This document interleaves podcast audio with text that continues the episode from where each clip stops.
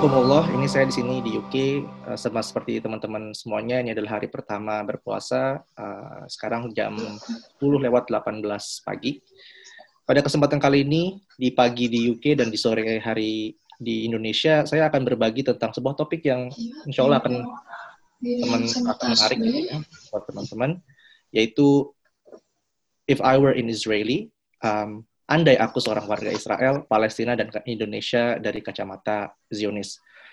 Jadi ada dua alasan mendasar ya kenapa saya pilih topik ini. Pertama memang karena saya paham dan ngerti tentang topik ini, dan yang kedua adalah karena saya tertarik dan merasa bahwa topik ini penting.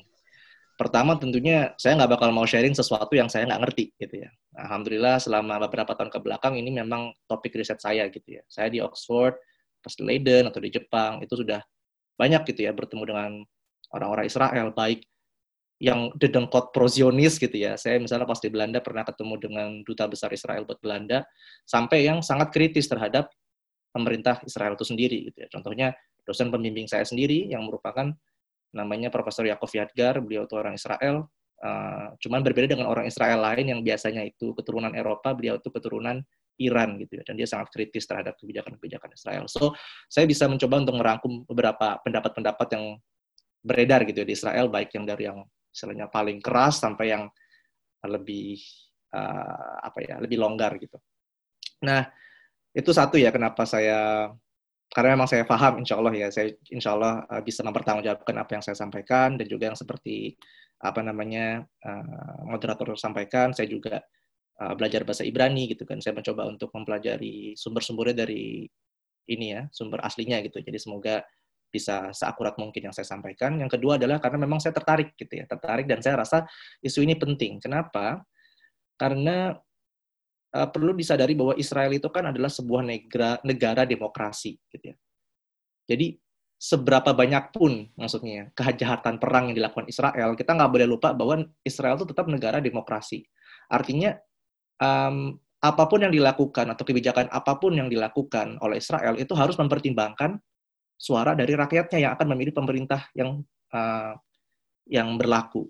Jadi pemerintah itu pemerintah Israel tidak boleh terlalu ekstrim, tidak boleh terlalu ekstrim karena kalau misal terlalu jauh dengan kemauan masyarakat, nanti dia bisa digulingkan di pemilu setelahnya gitu. Kecuali memang kalau misalnya semua rakyatnya orangnya ekstrim-ekstrim semua, nah itu mereka bisa ngelakuin hal-hal yang ekstrim banget gitu. Jadi saya cuma pingin putting it out there gitu ya. Jadi perlu uh, selain kita mempertimbangkan dinamika Israel dengan negara-negara luar gitu ya dengan Palestina dan negara-negara lainnya kita juga perlu mempertimbangkan apa yang terjadi dalam Israel itu sendiri karena siapa yang memerintah Israel itu merupakan cerminan dari pendapat yang sedang beredar di Israel gitu. dan itu sudah ada banyak kasus di mana pemerintah itu diganti karena uh, rakyat itu tidak setuju dengan pemerintahnya baik mungkin pemerintahnya dianggap terlalu keras atau pemerintah dianggap terlalu lembek, itu semua bisa terjadi. So, I think it's very important kita memahami topik ini. Uh, lanjut. Nah, sebelum kita melihat gitu ya, uh, menjawab pertanyaan, andai aku seorang Israel, andai aku orang warga Israel, itu bagaimana aku memandang konflik dengan Palestina ini, dan nanti kita akan juga agak extend sedikit tentang Indonesia ya, kita sebagai warga Indonesia tuh mereka mandang kita seperti apa kita harus jawab dulu pertanyaannya. Orang Israel mana yang kita maksud? Kalau kita bilang orang warga Israel, itu warga Israel mana sih yang kita maksud? Nah, nanti di sini supaya lebih apa ya, simple, saya hanya akan membahas pendapat mayoritas gitu ya. Pendapat mayoritas saya nggak akan terlalu bahas pendapat-pendapat kecil minoritas yang mungkin nggak terlalu signifikan. Nah, yang pertama jelas um, orang apa Israel itu adalah negara mayoritas Yahudi gitu ya. Jadi ketika dibilang uh, andai aku uh, warga Israel, nah sebenarnya bisa jadi warga Israelnya adalah warga Israel yang non Yahudi gitu kan ya. Kalau kita lihat di apa namanya grafik ini ada sekitar 20% yang non Yahudi gitu ya. 40 14% itu muslim ya kan, ada Kristen dan ada keyakinan-keyakinan lain gitu. Tapi kita sedang nggak bicara mereka gitu ya. Kita hanya bicara khusus 81% atau mayoritas orang Israel yang Yahudi. Walaupun di dalam Yahudi pun juga ada perbedaan gitu ya. Misal uh, mayoritas besar gitu kan setengahnya itu orang-orang Yahudi di Israel itu sekuler jadi mereka nggak terlalu peduli gitu ya terhadap uh, syariat-syariatnya mereka lalu ada 23 persen yang tradisionalis gitu kan yang ya Islam Yahudi KTP lah ya istilahnya ya maksudnya kayak Islam kan juga kadang ada yang Muslim sesekali lah sholat Jumat, sesekali puasa, tapi mereka nggak terlalu taat gitu ya. Nah ada 18% yang benar-benar taat agamanya. Uh, 10% disebut dengan yang agamis, ya orang Yahudi agamis, 8% itu disebut dengan Yahudi Haredi atau ultra ortodoks atau kalau di Islam itu seperti mungkin dengan Salafi gitu ya istilahnya. Nah, orang Yahudi pun juga sangat beragam gitu ya, kayak um, bahkan ini sedikit gambaran salah satu keberagamannya adalah uh, ada dua macam Yahudi uh, secara umum di Israel menurut kebangsaannya. Ada Yahudi Ashkenazi yaitu Yahudi yang berasal dari Eropa, oh maaf, dari Eropa dan ada Yahudi Sefardi atau Mizrahi atau Yahudi-Yahudi yang berasal dari negara-negara Muslim. Karena tidak bisa dipungkiri bahwa banyak sekali ya uh, apa Yahudi-Yahudi yang ketika disiksa, dipersekusi di Eropa mereka kabur ke negara-negara Islam ya apa Kesultanan Utsmani kan termasuk yang paling terkenal menyambut orang-orang Yahudi ketika mereka kabur dari Reconquista di Andalusia Spanyol ketika orang Kristen me, apa ya me, merebut kembali Andalusia. Nah, ini dua orang ini adalah dua orang istilahnya ketua MUI-nya Yahudi di Israel gitu. Jadi saking terbelahnya Israel itu ketua MUI-nya pun ada dua. Ada ketua MUI yang berasal dari tradisi Eropa dan ini memang Eropa lebih lebih dominan gitu ya di Israel dan ada yang dari tradisi yang uh, timur ya, dari tradisi yang negara-negara muslim gitu. Nah, tadi kita sudah sepakat bahwa kita hanya akan membahas orang Yahudi saja. Kita nggak akan membahas tentang orang Israel yang Kristen, Muslim, dan lainnya.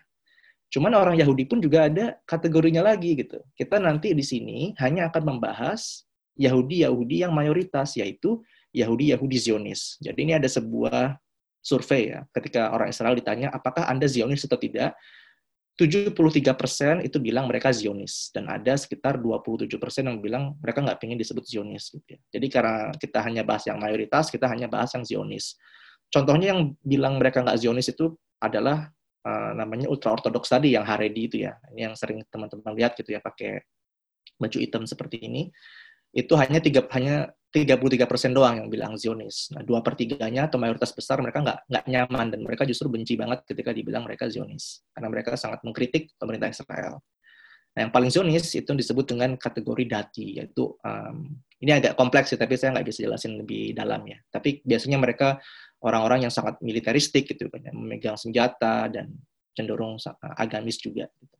Nah, orang sekuler, orang tradisionalis juga mayoritas 70% lebih mereka bilang dirinya adalah Zionis. Jadi kita hanya akan membahas tentang orang-orang Yahudi dan orang yang Zionis.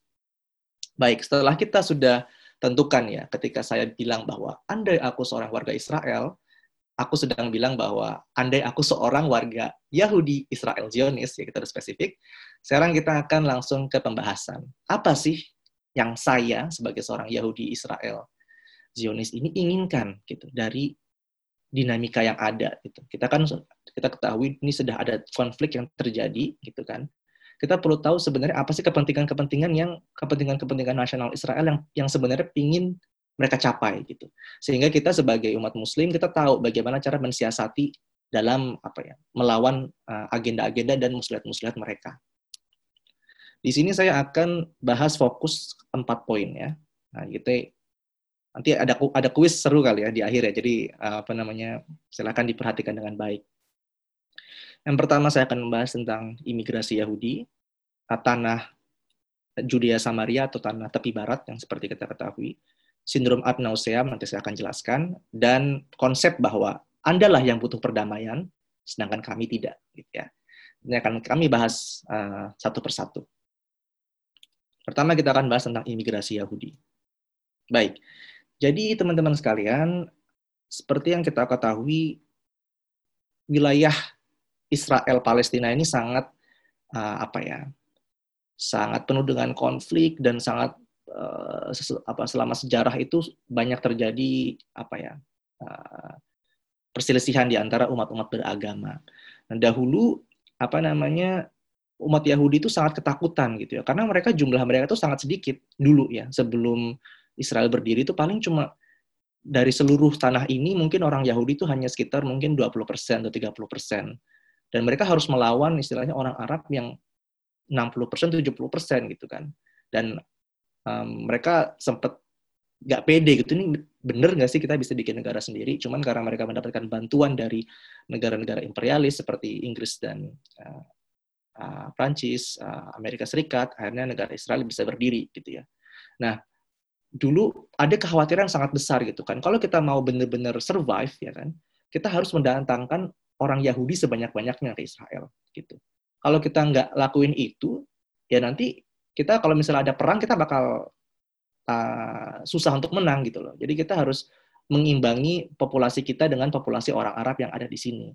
Dan pada kenyataannya ini statistik tahun 2014 itu sekarang kondisinya sudah mereka mayoritas gitu ya. Sudah 50% itu uh, Yahudi gitu ya. Dan ya 50-50 lah. Cuman muslimnya itu hanya 44%. Jadi muslim Palestina itu sudah kondisinya udah hampir 50-50 tapi masih di bawah jumlah populasi Yahudi gitu. Dan orang Yahudi itu khawatir Oh ya sorry maaf, sebelumnya saya perlu sebut kenapa yang awalnya mayoritas uh, Muslim gitu ya, terus akhirnya jadi cuma 44 persen ya karena banyak yang terusir gitu ya.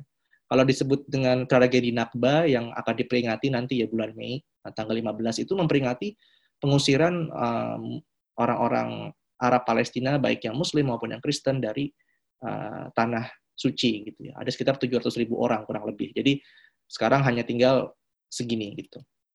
Nah, Cuman orang-orang Yahudi itu punya kekhawatiran karena kalau kita lihat tingkat fertilitas atau tingkat kelahiran, orang-orang Yahudi itu cenderung anaknya lebih sedikit dibanding orang-orang Arab gitu.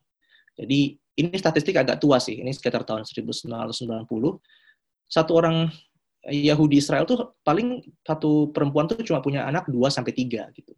Sedangkan orang Arab itu punya anak bisa 4 sampai 5 gitu. Kalau semisal apa namanya nggak diimbangi nanti orang Arab bakal terlalu banyak dan orang Yahudi nggak bisa melawan uh, demogra apa, kekuatan demografis tersebut. Maka dari itu, ini mungkin teman-teman nggak banyak yang tahu, cuman Israel tuh punya peraturan yang membolehkan semua orang yang terbukti Yahudi itu bisa otomatis dapat warga negara Israel.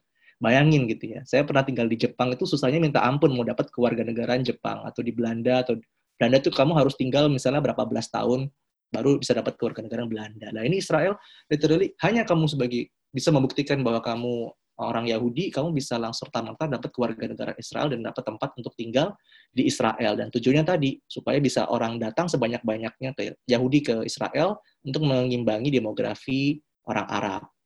Nah pertanyaannya, kenapa sih banyak orang Yahudi yang tertarik datang ke Israel?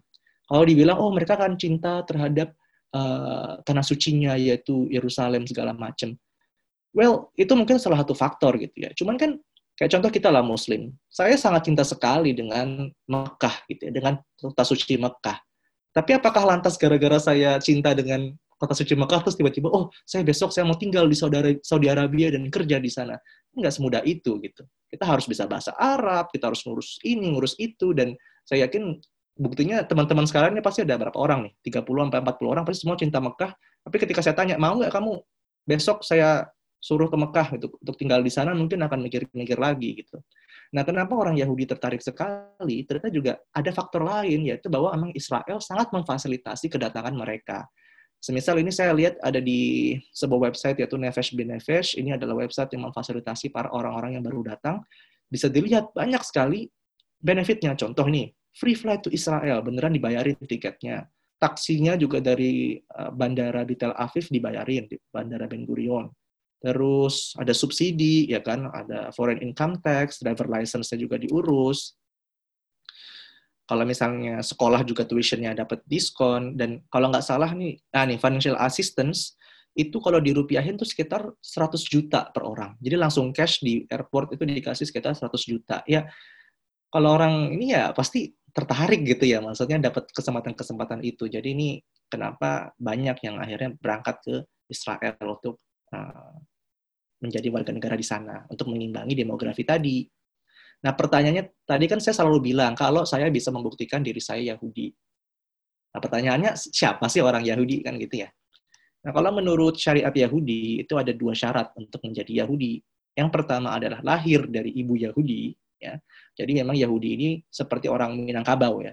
Minangkabau itu kan kalau teman-teman dulu pernah belajar IPS pas SMP gitu ya, itu disebut dengan masyarakat matrilineal atau masyarakat yang garis keturunan dan warisannya itu berdasarkan ibu. Sama juga dengan dengan orang Yahudi. Misalnya kamu bapaknya Yahudi tapi ibunya Kristen. Nah, itu anaknya nggak dianggap Yahudi gitu. Jadi harus ibunya banget yang Yahudi. Dan ini faktornya faktor kelahiran ya. Jadi banyak banget orang yang keturunan Yahudi dan dianggap Yahudi, padahal mereka mah nggak ibadah sesuai ajaran Yahudi itu banyak gitu loh. Kayak Albert Einstein misal, itu kan orang Yahudi, keturunan Yahudi, dan dia juga bisa menjadi warga negara Israel, walaupun mungkin Albert Einstein bukan seorang Yahudi yang agamis, yang beribadah seperti orang-orang yang apa ya, yang religius gitu ya. Saat ada juga salah satunya adalah uh, pindah agama secara resmi gitu ya. Misal saya bukan keturunan Yahudi tapi saya pindah agama itu bisa juga dibilang saya Yahudi. Nah ini tiap-tiap kategori punya cara pembuktian masing-masing gitu ya. Contoh kategori pertama ya kita harus nunjukin ke pemerintah Israel ini nih saya punya uh, akte kelahiran. Bisa dilihat nih ibu saya namanya Yahudi gitu kan. Berarti saya Yahudi juga. Oh berarti Anda boleh jadi warga negara. Kalau yang kedua itu um, pakai sertifikat resmi. Jadi ada kayak MUI Israel, ya kan mereka punya cabang-cabang di banyak negara. Kalau di Asia Tenggara kayaknya cuma ada di Singapura deh. Jadi kalau misalnya ada yang mau ini Singapura.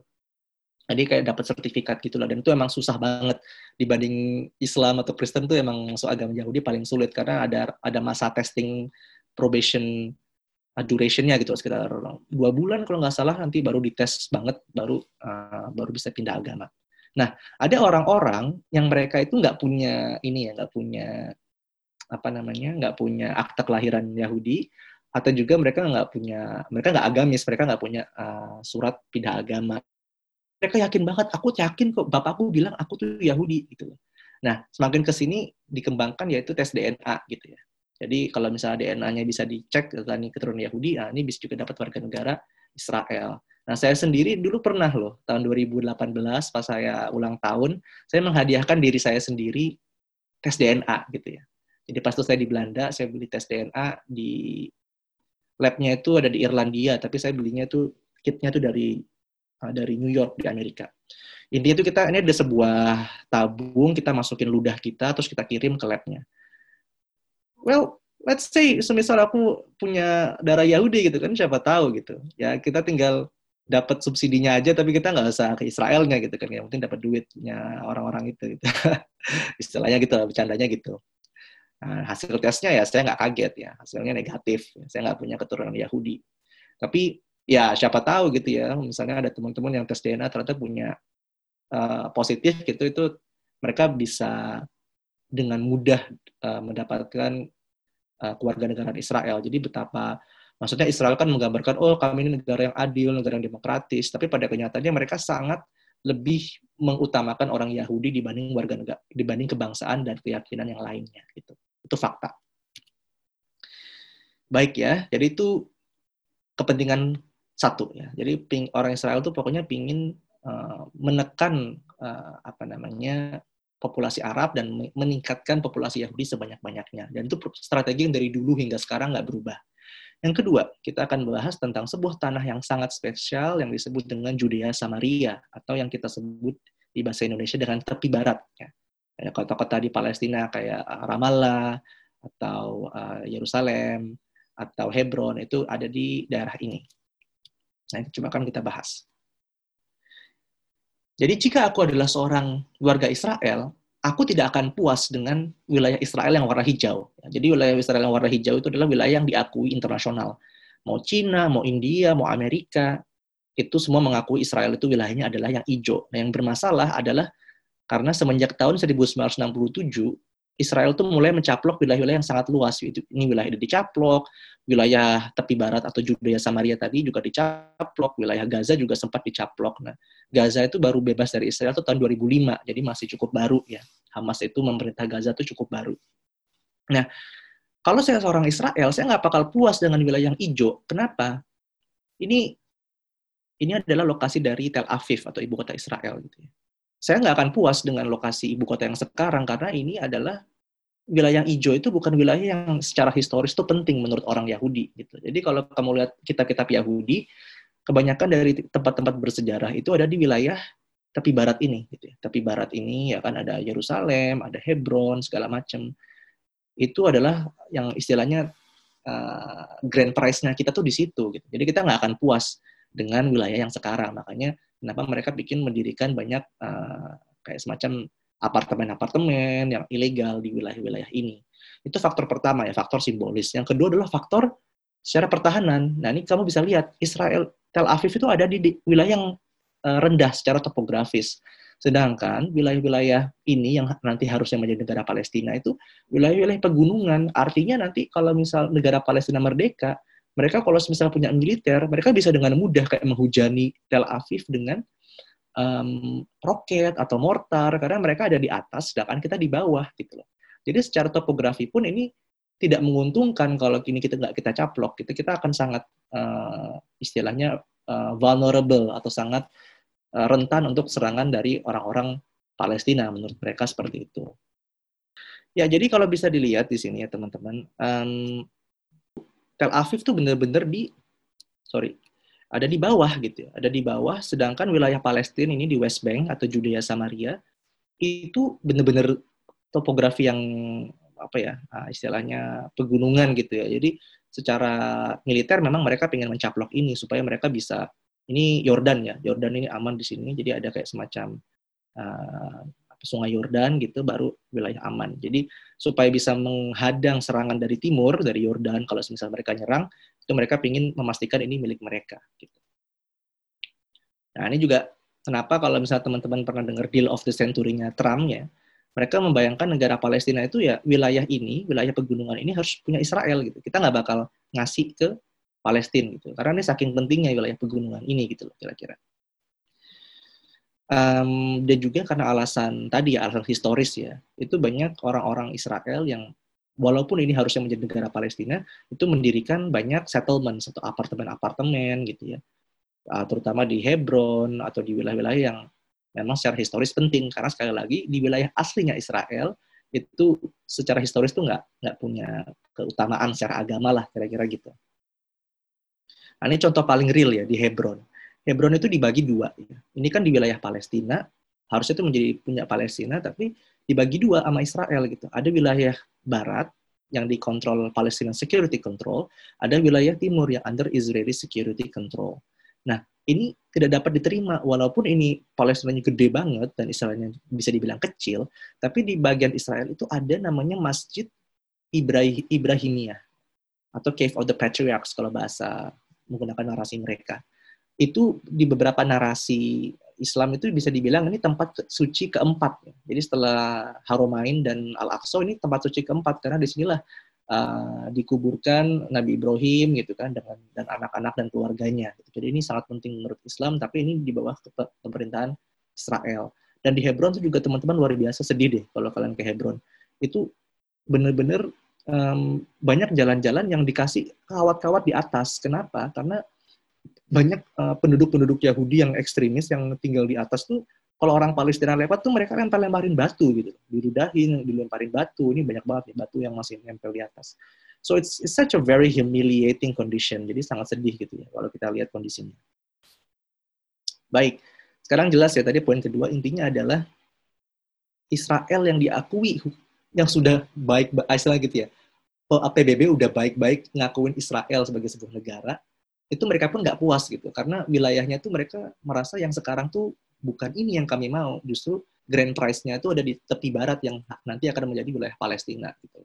Jadi itu adalah if I were in Israeli I will not aku nggak akan menerima sebuah perdamaian hingga saya bisa menduduki wilayah Palestina itu kira-kira kan gitu. Yang ketiga dari perspektif um, Israel juga saya akan sangat coba untuk menyebarkan penyakit namanya sindrom ad nauseam di kalangan Palestina dan kalangan Muslim. Apakah sindrom ini yang ingin saya sebarkan sebagai seorang Israel Zionis, sebagai seorang Yahudi Zionis Israel? Sebelumnya saya harus definisikan. Ad nauseam adalah kalimat Latin yang berarti sampai memuakkan. Ya. Maksud dari kalimat ini adalah mengulang-ulang suatu hal berkali-kali sampai memuakkan. Jadi saya sebagai seorang Zionis Israel, saya tuh tahu gitu loh bahwa kalau umat Islam gitu ya, ngulang-ngulang narasi yang sama berkali-kali, nanti mereka bakal capek sendiri gitu loh. Mereka bakal muak sendiri dan nggak bakal gerak lagi gitu loh. Jadi kalau semisal hal yang sama diulang-ulang, oh mari kita bebaskan Palestina, nah, nah, nah, nah. mungkin di awal kerasa gitu, oh ya kita akhirnya mereka misalnya contoh aksi bela Al-Quds gitu ya, ya. aksi bela Al-Quds tahun 2017, I, oh sorry, I think tahun 2018 ya, ketika Trump mengakui memindahkan kedubes Amerika ke Al-Quds uh, dari Tel Aviv uh, dan mengakui bahwa Al-Quds atau Yerusalem adalah ibu kota Israel. Itu kan benar-benar parah gitu umat Islam itu. Dari seluruh dunia nggak hanya Indonesia, ada Turki, Mesir segala macam dan di Monas itu sangat banyak banget puluhan ribu atau mungkin ratusan yang datang ke Monas untuk protes. Tapi orang Yahudi, saya sebagai seorang Zionis Israel tuh tahu bahwa ya kalau cuma narasi yang sama mungkin di awal-awal, oke, okay, mari bela Al-Quds, mungkin mereka akan turun ke jalan. Tapi kalau narasi yang sama diulang, diulang, diulang, nanti lama-lama mereka capek dan muak sendiri gitu. Dan nanti um, ya buktinya sekarang lah, sekarang 2020 kayak nggak ada lagi kan kayak semacam protes atau semacam uh, tekanan-tekanan untuk Israel supaya atau Amerika untuk uh, menarik keputusan kontroversi tersebut dan parahnya lagi ini kemungkinan besar uh, Trump di pemilu selanjutnya tuh bakal kepilih lagi untuk empat tahun selanjutnya jadi so yaitu mereka ada mereka mengetahui bahwa tadi ya, kalau misalnya nggak dibuat narasi segar, nanti akan mencapai titik ad nauseam, atau titik yang memuakkan dan orang udah nggak mau bahas lagi. Dan ini sangat menakutkan gitu ya, karena gini kawan-kawan, um, kawan-kawan pasti pernah dengar ya, ada namanya pembakaran Al-Quds. Pembakaran, sorry maaf, pembakaran Masjid Al-Aqsa. Itu reaksinya luar biasa loh, benar-benar umat-umat muslim itu. Akhirnya membuat yang namanya organisasi kerjasama Islam gitu dan sampai sekarang masih ada. Dan itu sangat mengkritik Israel hingga sekarang. Mereka sadar gitu kalau itu walaupun yang melakukan adalah orang bukan tentara Israel yaitu ada seorang ekstremis Kristen malah bukan Yahudi Kristen ya, dari Australia. Lalu juga tahun I think tahun 80-an itu ada rencana orang Israel ekstremis teroris itu mau ngebom uh, Al-Aqsa tapi pemerintah Israel uh, nangkep dia dan apa namanya nggak jadi itu uh, ngebom pengebomannya. Nah yang menarik adalah orang Israel orang pemerintah Israelnya sendiri tuh nggak ngebolehin gitu loh. Ada kegiatan ekstremis-ekstremis ini karena mereka tahu kalau misalnya si para teroris ini dibiarin ngebom itu nanti efeknya tuh akan sangat besar terhadap keselamatan mereka. Mereka tahu ini akan membuat marah umat Islam dan keselamatan mereka nggak akan kalau misal masjid itu udah dihancurkan gitu, nanti negara-negara Eropa, negara-negara Amerika mungkin juga akan enggan ngebantu Israel dan Israel harus melawan dunia Islam sendiri dan mereka nggak mampu ngelakuin itu gitu. Akhirnya mereka menggunakan strategi tadi, strategi yang sifatnya ad nauseam gitu. Jadi sesuatu yang ya, mungkin nggak terlalu ekstrim, tapi kalau lama-lama dilakukan itu juga orang Islamnya juga lupa sendiri gitu. Contohnya adalah masjid tadi ya, masjid di Hebron tadi, Ibrahim, masjid Ibrahimiyah itu dulu semuanya dipakai fully untuk umat muslim loh teman-teman. Jadi hanya untuk umat muslim yang boleh pakai. Tapi pelan-pelan gitu kan. Mereka nggak bilang mereka mau ngebom ini gitu enggak. Mereka pelan-pelan gitu ya. Ada, ada satu orang Yahudi masuk, akhirnya minta minta dikasih space, minta dikasih space, minta dikasih space, dan orang-orang Muslim nggak ada yang sadar. Akhirnya sekarang itu udah dibagi dua gitu ya, setengah-setengah. Yang hijau untuk Muslim, ya, yang ungu itu untuk Yahudi gitu.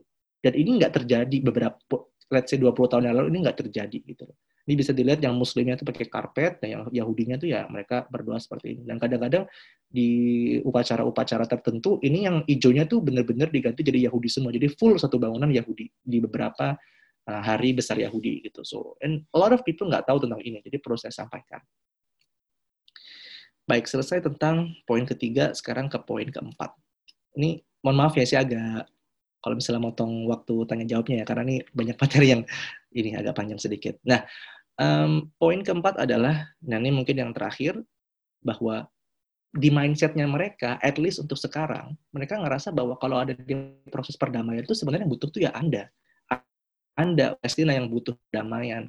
Kalau kami mah sebenarnya ya um, fine-fine aja gitu. Ini contoh ada salah satu politikus Israel yang uh, ini Benjamin Netanyahu ini uh, pemimpin Israel sekarang perdana menterinya.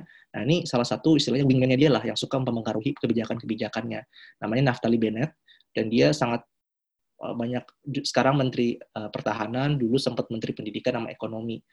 Nah, Naftali Bennett tuh pernah bilang, ini saya baca ya, the conflict cannot be solved, but we can live with it. Jadi dia menurut asumsi saya ini dalam waktu dekat itu konfliknya nggak akan berakhir. Tapi kita bisa tetap hidup kok dengan kondisi seperti ini. Itu satu. Yang kedua dia pernah bilang tahun 2014, we don't need peace for the economy to take off.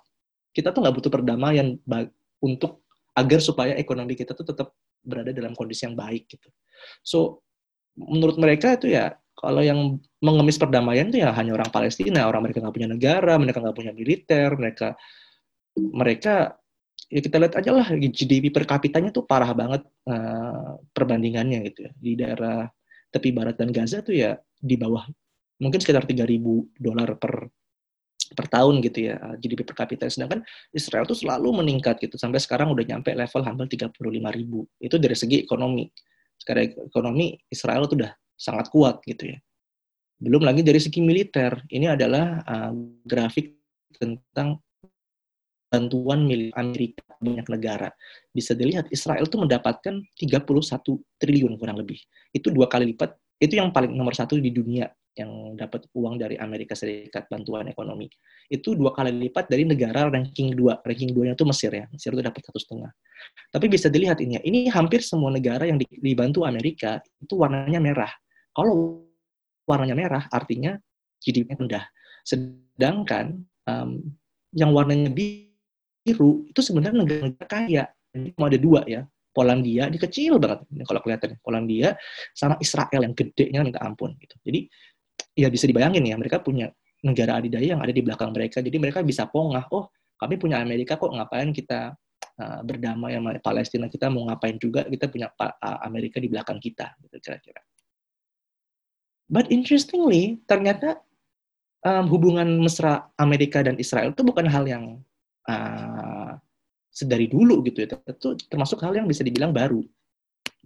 Jadi um, pada tahun um, dua, uh, 1956 itu sempat ada namanya peperangan Suez. Peperangan Suez itu adalah ketika Mesir menutup kanal Suez ini. Kanal Suez itu kan kanal yang sangat penting ya.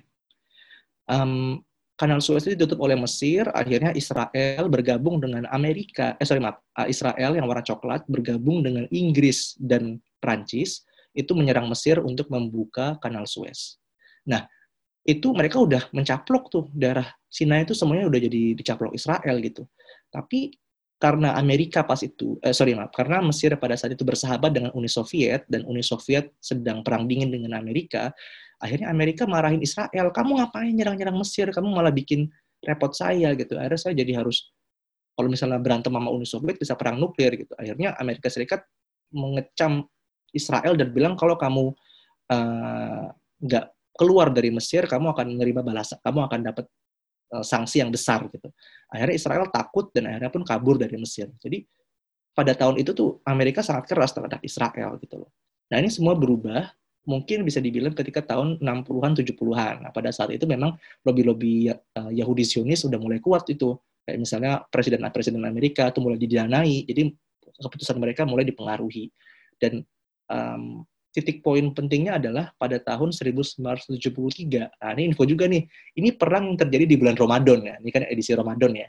Jadi di bulan Ramadan tahun 73 itu Mesir melakukan perang, melakukan serangan uh, serangan kejutan gitu. Tanpa tanpa diketahui Israel uh, Mesir sama Syria itu menyerang Israel. Dan Israel itu ketar ketir karena intelijennya itu nggak memprediksi serangan tersebut gitu. Dan menurut beberapa biografi itu orang-orang Israel udah ngira udah kayak berdu, udah kayak ngegali kubur massal gitu. Kayak udah ngira mereka bahwa mereka itu akan dibantai dan mereka akan kalah. Cuman ini semua uh, diputar balikan ketika terjadi yang namanya operasi airlift. Airlift itu adalah ketika uh, ada bantuan lewat uh, pesawat gitu, lewat udara. Jadi Amerika ketika Israel sedang terdesak udah hampir hancur, Israel uh, Amerika mengirimkan tank-tanknya, meriam-meriamnya lewat udara secara cepat gitu ya. Dan gara-gara pasokan itu akhirnya Israel pun bisa memukul balik uh, Suriah dan uh, Mesir. Dan sejak momen itulah kayak semacam aliansi Israel dan Amerika tuh sudah hampir tak tergoyahkan gitu. So I'm just saying bahwa kalau misalnya dulu Israel apa ya Israel bisa tunduk dan Amerika bisa kayak um, mencegah Israel untuk memperluaskan dirinya, saya kira di ke depan itu juga bisa terjadi. Cuman ya kita harus memikirkan strateginya seperti apa. Karena memang realita yang menyedihkan sekarang dengan runtuhnya kekhalifahan, kita nggak punya negara adidaya muslim gitu loh. Jadi sedihnya memang tidak ada solusi yang ideal dan salah satu solusi yang paling realistis memang menekan Israel lewat Amerika. Baik. Sekarang semoga bisa cepat dalam 6 menit ya. Saya akan bahas tentang peran Indonesia gitu ya. Jadi setelah kita lihat gitu ya, orang Israel itu melihat Palestina terutama itu seperti apa. Sekarang saya ingin bahas gimana sih mereka mandang kita sebagai orang Indonesia dan apa langkah-langkah yang perlu kita ambil setelah mengetahui persepsi itu. Ini peta yang sangat menarik teman-teman. Jadi pada tahun 2017 ketika Perdana Menteri Israel eh, Benjamin Netanyahu eh, sedang melakukan kunjungan resmi ke Singapura, agenda selanjutnya adalah mereka ingin bertemu dengan pemimpin Australia. Tapi menariknya karena Indonesia itu nggak punya dia hubungan diplomatik dengan Israel, mereka literally harus muter gitu, harus ke Filipina dulu gitu kan, baru ke Papua Nugini, baru ke Australia. Jadi ini perjalanannya jadi lebih panjang dua jam. Jadi Israel tuh tahu bahwa sooner or later tuh mereka harus bersahabat dengan Indonesia karena ini potensi yang sangat besar. Kalau Indonesia tetap jadi musuh itu menjadi halangan yang cukup signifikan di terutama di Asia Tenggara gitu ya. Apalagi kita adalah negara Muslim dengan populasi terbesar di dunia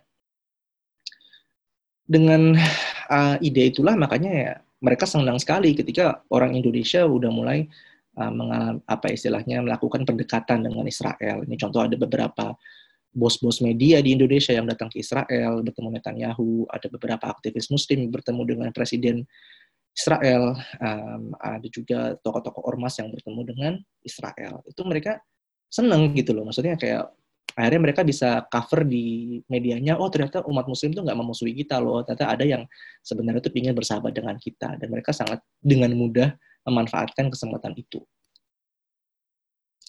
jadi um, melihat tadi gitu ya. Saya sebagai orang Israel akan sangat ingin Indonesia sebagai salah satu apa ya kekuatan besar Muslim gitu. Apalagi saya tahu betul bahwa luar biasa loh uh, dukungan at least walaupun let's say Indonesia mungkin dukungan finansialnya nggak sebesar negara-negara kayak let's say Qatar atau Turki gitu ya secara mungkin logistik dan uh, uang gitu ya. Tapi dukungan moral kita tuh luar biasa loh. Kita bikin aksi-aksi gitu-gitu kan bener-bener ngebuat orang Palestina tuh masih tetap mau bertahan hidup dan melawan okupasi Israel gitu. Jadi Israel tuh ingin menghilangkan faktor Indonesia sehingga secara apa ya secara mental itu orang Palestina lebih mudah untuk dihancurkan mentalnya gitu. Nah, ini ada beberapa peran yang sudah dilakukan Indonesia. Contohnya adalah Indonesia itu kan sekarang menjadi bagian dari anggota yang non permanennya PBB. Tahun 2019 bulan Mei kalau nggak salah itu bahkan kita jadi presiden Dewan Keamanan PBB-nya.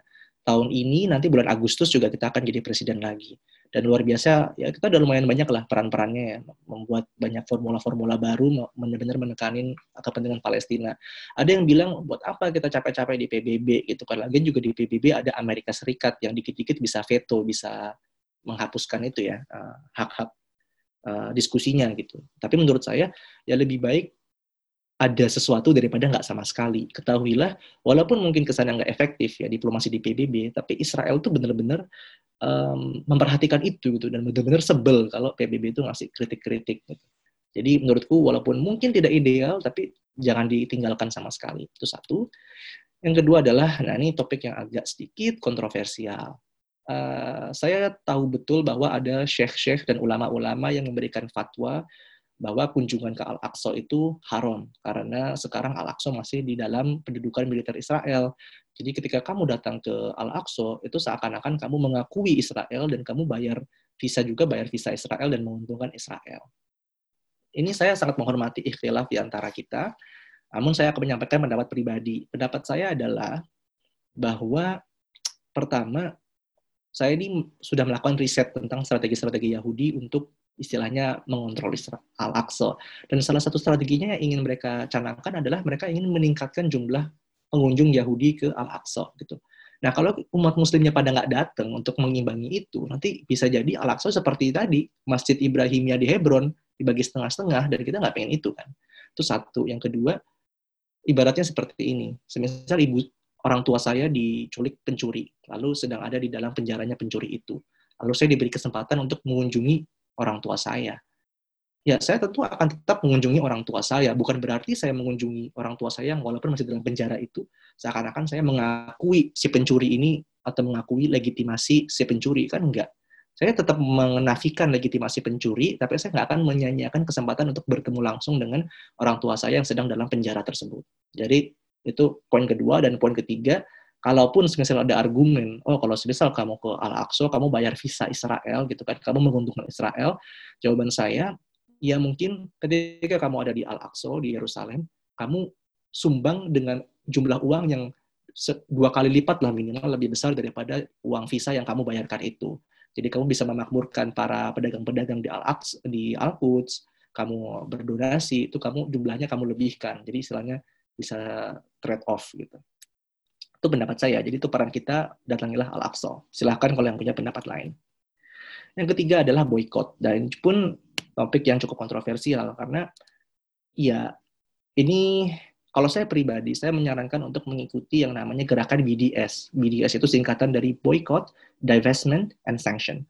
Ini adalah gerakan yang memang dipenuhi oleh para expert-expert yang tahu bagaimana strategi paling efektif untuk melakukan boycott. Ya. Karena kalau misal kita, oh sekedar ini produk Amerika, boycott, produk Israel, boycott, itu nggak bakal efektif, itu nggak bakal ngefek. Maka strategi yang mereka lakukan, dan juga satu lagi, belum tentu yang tadi semua produk Amerika, misal mendukung uh, ini kan mendukung Israel misal.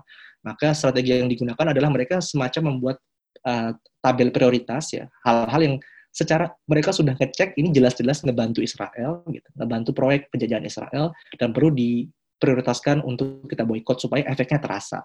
Contohnya yang masih banyak di Indonesia gitu ya. Itu bukan KFC, bukan McDonald, malah justru hal-hal yang sering kita pakai, ya kan? HP gitu kan. Ada tracking doket, boykot apa ada Puma. Ini yang udah jelas-jelas terverifikasi membantu uh, istilahnya proyek okupasi Palestina oleh Israel. Maka saya sangat sarankan karena sudah terverifikasi hindarilah penggunaan produk-produk ini. Cuman saya ini perlu kasih tahu ya saya perlu pahamkan ke teman-teman. Tujuan boykot itu bukan untuk memiskinkan Israel itu jelas. Mau boykot bagaimanapun itu kayak rasanya sangat sulit untuk memiskinkan Israel. Istilahnya gini umat muslim itu udah nggak berdagang dengan Israel udah hampir 70 tahun gitu. Itu udah memboikot Israel udah hampir 70 tahun dan buktinya Israel tumbuh begitu apa baik-baik saja gitu kan. Dan salah satu faktornya adalah karena banyak produk Israel semakin ke sini itu semakin masuk dalam kategori biru ini. Kategori biru adalah kategori differentiated goods. Nah, differentiated goods ini berbeda dengan yang disebut dengan homogeneous and reference price goods.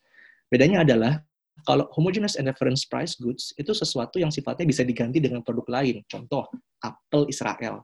Semisal kita bilang, ayo kita boikot Apple Israel.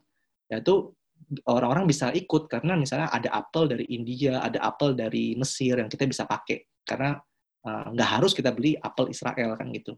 Cuman kalau semisal dibilang uh, microchipnya Israel gitu, itu semakin banyak kayak produk-produk yang kita nggak bisa nemuin di tempat lain, di dunia lain, kecuali di Israel gitu.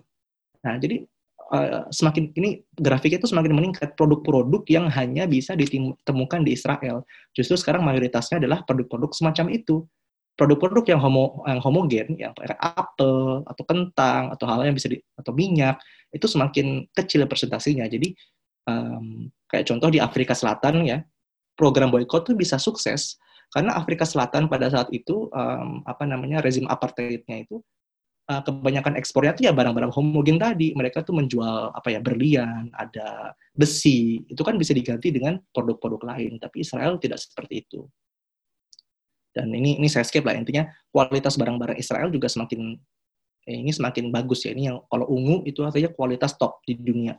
Jadi semakin tahunnya 2015 itu semakin banyak barang-barang yang paling top di dunia dan itu susah diganti dengan produk-produk yang lain. Maka tujuan boykot itu sebenarnya apa sih? Kalau saya bisa jelaskan, tujuan boykot itu sebenarnya adalah peperangan kita tuh bukan di Israel sebenarnya. Peperangan kita menurutku adalah di Uni Eropa sama Amerika Serikat. Jadi kalau kamu lihat statistik perdagangan Israel, itu hampir 50% itu ya di Amerika sama Uni Eropa, negara-negara Eropa. Maka menurut saya tujuan boykot itu sebenarnya lebih kepada eh, kita perlu menarget universitas-universitas ternama di Eropa dan Amerika Serikat. Kita perlu uh, perkenalkan konsep ini bahwa kita nggak bisa membiarkan penjajahan Israel dan salah satu bukti uh, stance kita atau posisi kita dengan boykot tadi gitu loh. Nah, nanti diproyeksikan nanti kalau sebisal uh, universitas ini sudah ke arah pro Palestina, mereka akan melahirkan generasi-generasi muda yang akan menjadi politikus di masa depan yang pro Palestina gitu loh. Jadi memang nanti ke depannya ada mindset yang lebih pro Palestina, nanti mungkin 20 setelahnya, 20 tahun setelahnya mereka akan menjadi seorang politikus dan mereka akan me memperbaiki lah kebijakan luar negerinya sehingga nggak terlalu pro Israel gitu. Jadi bukan memiskinkan Israel karena menurut statistik yang sudah ada itu nggak akan terjadi gitu loh. Uh, kecuali memang ada tiba-tiba seluruh orang di dunia berhenti apa namanya uh, berdagang dengan Israel, which I think will not happen anytime soon. So hanya untuk meluruskan mindset itu ya buat teman-teman. Yang terakhir sebelum ketanya jawab, um, poin terakhir yang saya pesankan untuk teman-teman di Indonesia adalah meningkatkan uh, level solidaritas kita yang awalnya dari emosional ke level rasional. Ya, jadi ini saya dapat berita gitu ya. Ini tahun 2017 itu ketika itu kan ada ini ya uh, Israel itu mendirikan kayak semacam ada metal detektor ya di Al-Aqsa. Jadi orang yang mau ibadah tuh harus ada metal detektor dan itu menimbulkan kemarahan di kalangan umat muslim. Nah, pertanyaan saya, ini bukannya nyerang misalnya uh, protes di kedutaan besar Amerika Serikat atau apa, kok yang mana diserang McDonald gitu loh ya kan di McDonald di Ciputat ya di Surabaya juga malah McDonald bilangnya adalah oh kami bela Palestina maka kita harus serang produk Zionis yaitu McDonald pertama tadi udah saya bahas ya maksudnya McDonald belum terverifikasi menurut data BDS yang valid tadi mendukung Israel itu satu yang kedua kalaupun McDonald mendukung Israel bukan ini caranya gitu loh bukan ini caranya ini bukan cara yang justru ini tuh nggak bukan cara yang bakal ngebantu teman-teman kita di Palestina gitu loh menurut saya gitu. Jadi yang awalnya mungkin jadi sekedar kita reaksi emosional, kita perlu next step yaitu ke rasional. Kenapa? Ya uh, tadi saya sudah jelasin gitu. Peperangan kita tuh tidak akan dimenangkan di Israel Palestina menurut saya. Peperangan kita tuh untuk sekarang akan dimenangkan di kancah Amerika Serikat dan Eropa. Bagaimana caranya kita menghilangkan dukungan Amerika Serikat dan Eropa terhadap Israel gitu saya pernah bertemu dengan seorang aktivis Palestina, temannya Yasser Arafat, namanya Rashid Khalidi. Dia datang ke Oxford dua bulan lalu. Dia bilang seperti ini, orang Israel tuh lebih takut ketika mereka nggak bisa ikut misalnya apa ya eh, pertandingan bola dunia atau mereka lebih takut ketika mereka nggak boleh join uh, ada namanya kontes Eurovision. Jadi Eurovision itu kayak ada kontes menyanyi antar negara-negara Eropa. Nah Israel tuh masuk kompetisi itu. Mereka tuh lebih takut mereka nggak bisa masuk hal-hal seperti itu ketimbang roket Hamas dia bilang. Karena roket Hamas mah bisa ditembak, bisa mereka punya istilahnya punya sistem untuk menembak untuk menghilangkan roket-roket Hamas. Tapi mereka nggak bisa melawan uh, opini publik gitu loh, opini publik yang ada di Barat. Jadi menurut Rashid Khalidi ya peperangan kita uh, bisa dimenangkan kalau benar-benar uh, negara adidaya itu sudah tidak mendukung Israel. Dan ini memang sedih sih karena kita nggak punya negara adidaya gitu. Andai kata kita punya negara adidaya semacam kekhalifahan atau apa pun itu, kita mungkin bisa independen ya. Kita menggunakan resources kita sendiri. Cuman memang di dunia yang tidak ideal ini, uh, realitanya seperti itu. Nah, berdasarkan pengamatan itu, kita perlu sadari bahwa kalau kita ingin menangkan di Barat ya, kita nggak bisa selamanya menggunakan narasi Islam kan gitu. Lagi pula juga mereka non Muslim gitu. Maka kita harus mempelajari naik level ke lebih hal-hal yang lebih inklusif. Kita harus mengetahui kenapa sih Israel itu melanggar hukum internasional, semisal.